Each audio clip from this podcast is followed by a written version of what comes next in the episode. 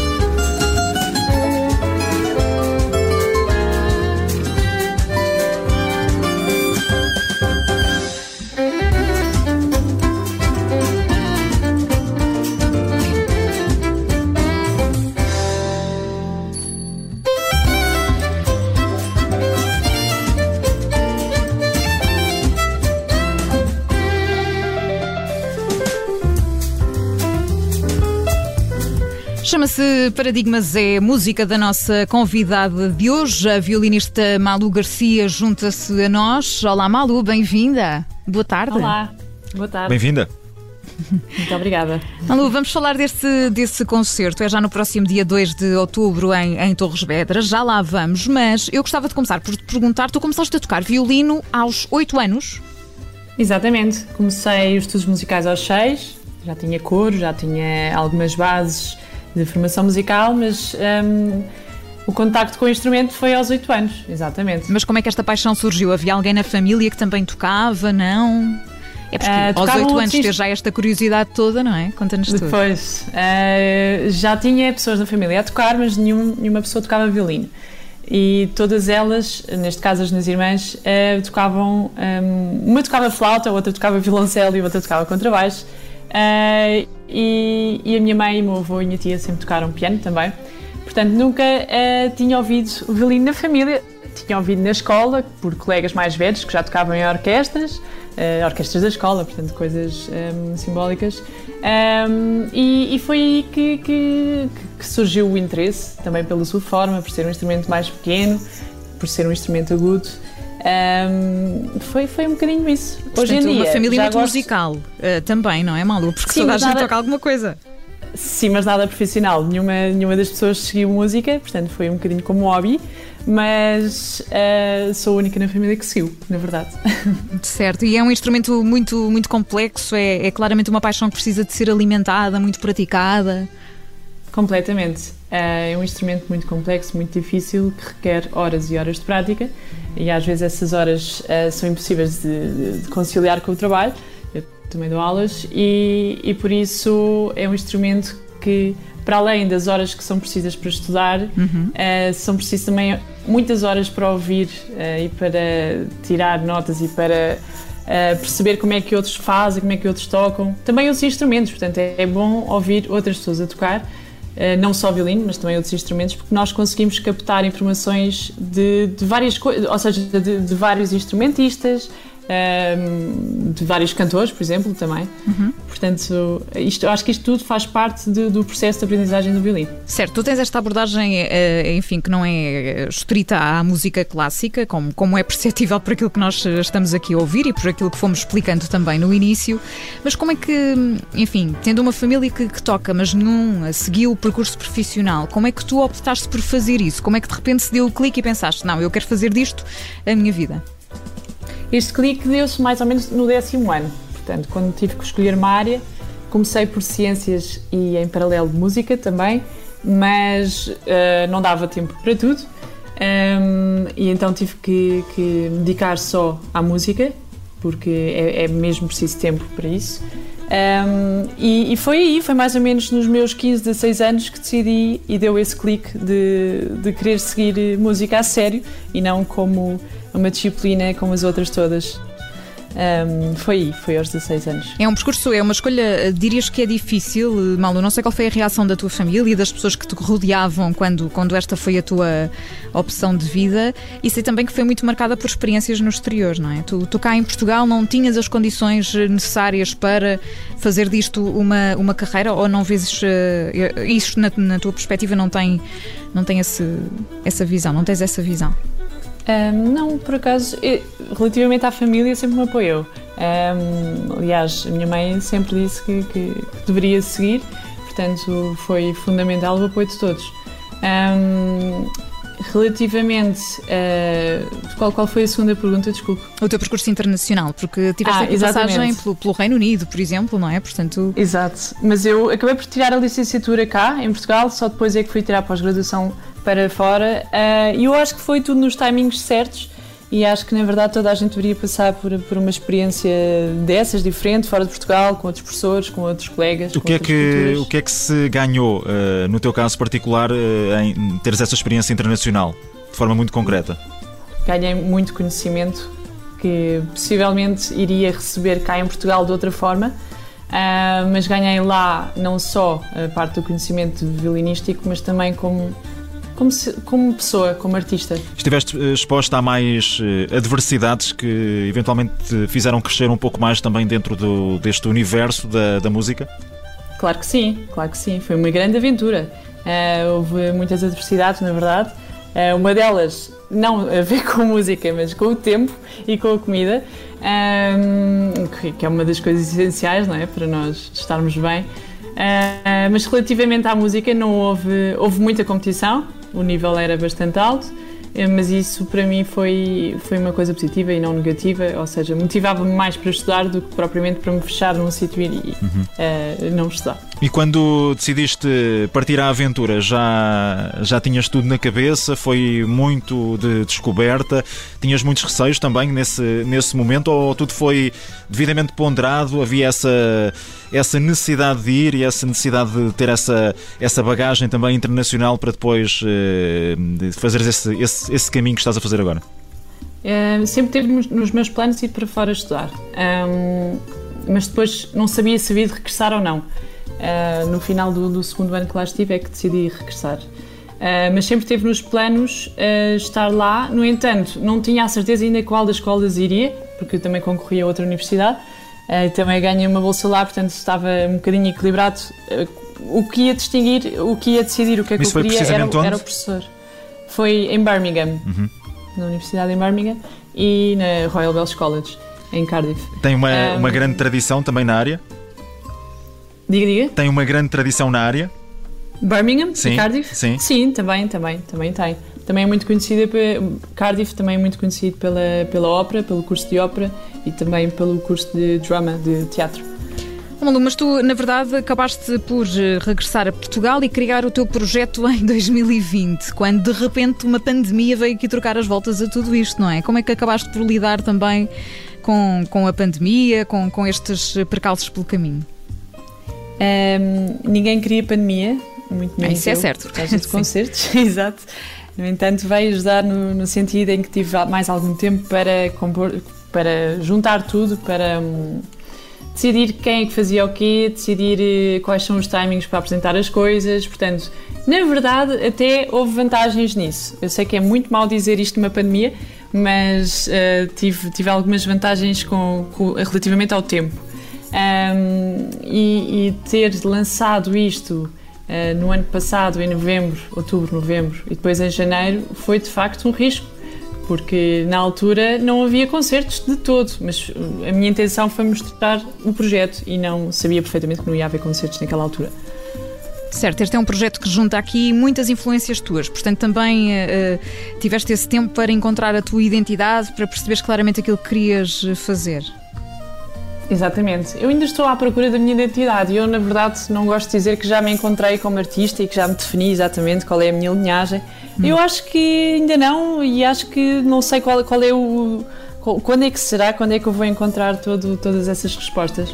Porque tudo isto é, é uma descoberta, é uma aventura, estamos sempre a explorar eh, diferentes estilos. Eu achava há dois anos que o meu estilo seria ser música clássica, por exemplo, e agora já estou a aventurar-me por outros caminhos, por outros mundos. E como é que tem sido é... sair dessa caixinha onde às vezes nós colocamos a música clássica, tudo muito fechado, muito estanque? Como é que tem sido explorar também aqui outros estilos musicais?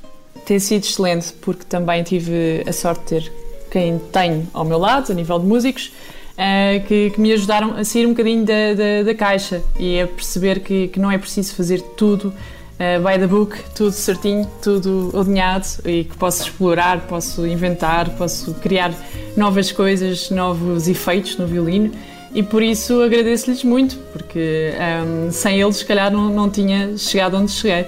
E onde é que uh, é, é lá... Onde é que fica o violino aqui na, na chamada música pop, ou seja, na música mais uh, dita mais comercial, vá lá. Uh, o violino tem, tem espaço também uh, na música que, que, se vai ouvindo com maior frequência nas rádios, nas televisões, a música que é mais comercializada? Eu penso que sim. não, não identifico com música pop, uhum. mas identifico com mais world music, uhum. jazz, fado. Um, aliás, nos lembramos eu... aqui há muitos anos haver uma, uma violinista, a Vanessa May, que vendeu milhões e milhões de, de cópias de, de, discos. Eu acho que aí é mais associada à música pop, aí, eu não aí talvez um pouco mais, sim.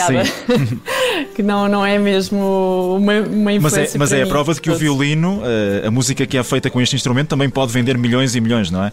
Ainda seria que, não, não seja propriamente aquilo que tu mais ambicionas neste caso em termos de, de, de, estilo, mas, mas há pelo menos esta perspectiva de que, de que o violino não seja uh, algo que está ali enclausurado apenas no, no, no espaço da música clássica uh, e que seja visto e ouvido apenas por alguns, não é?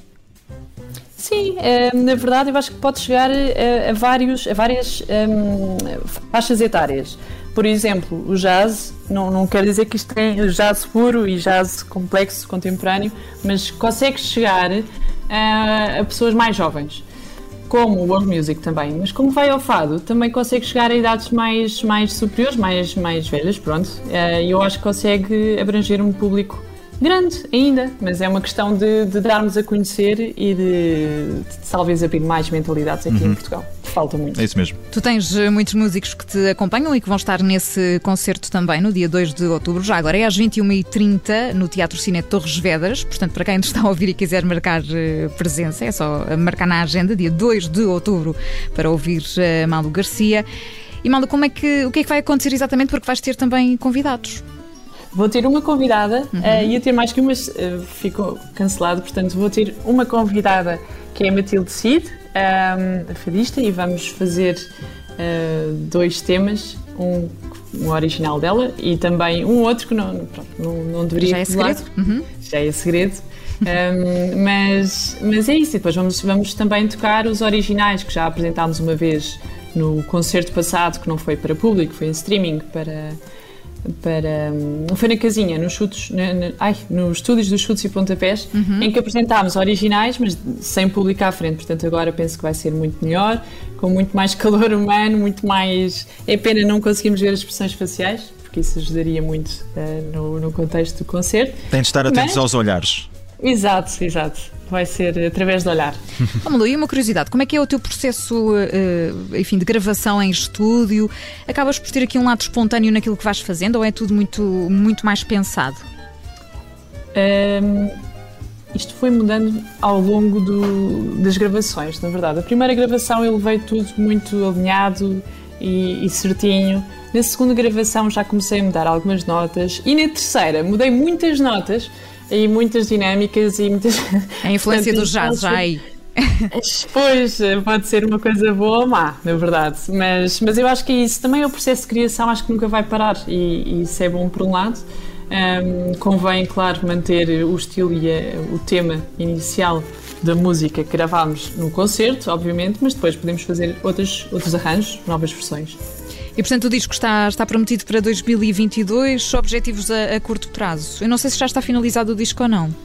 Ainda não está acabado não está. a nível de gravações, vai ser editado, o fim vai ser em dezembro, uh, para lançar em janeiro. Um, e, e o, agora o objetivo, lançámos agora sábado, no sábado passado, o último tema, foi a Dois Mundos, que já passou aqui, que eu já ouvi. Já, já, e vai passar uh, novamente. Vamos fechar com ela, fica já prometido.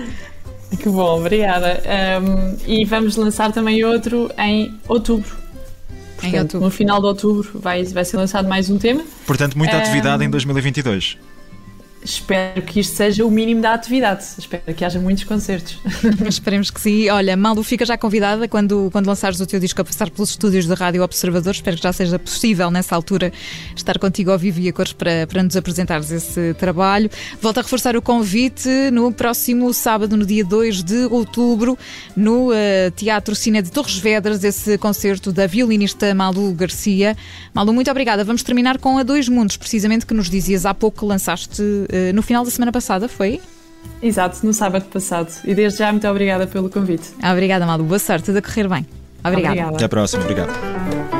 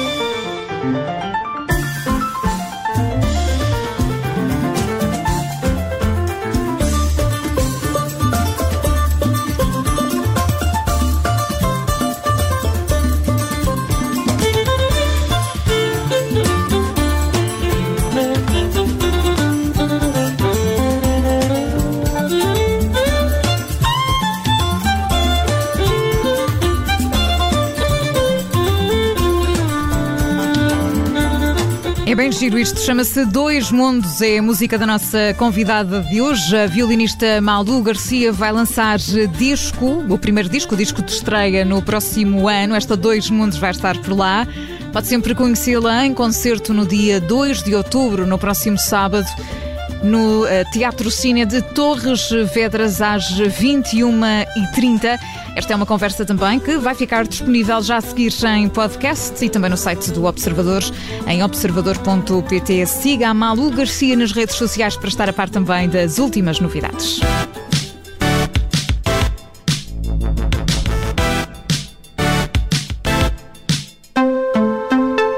Olá, eu sou Ana Filipa Rosa. Obrigada por ouvir este podcast. Se gostou, pode sempre partilhá-lo com alguém e ouvir a Rádio Observador. Estamos online, mas também no FM. Na Grande Lisboa em 98.7 e no Grande Porto em 98.4. Obrigada.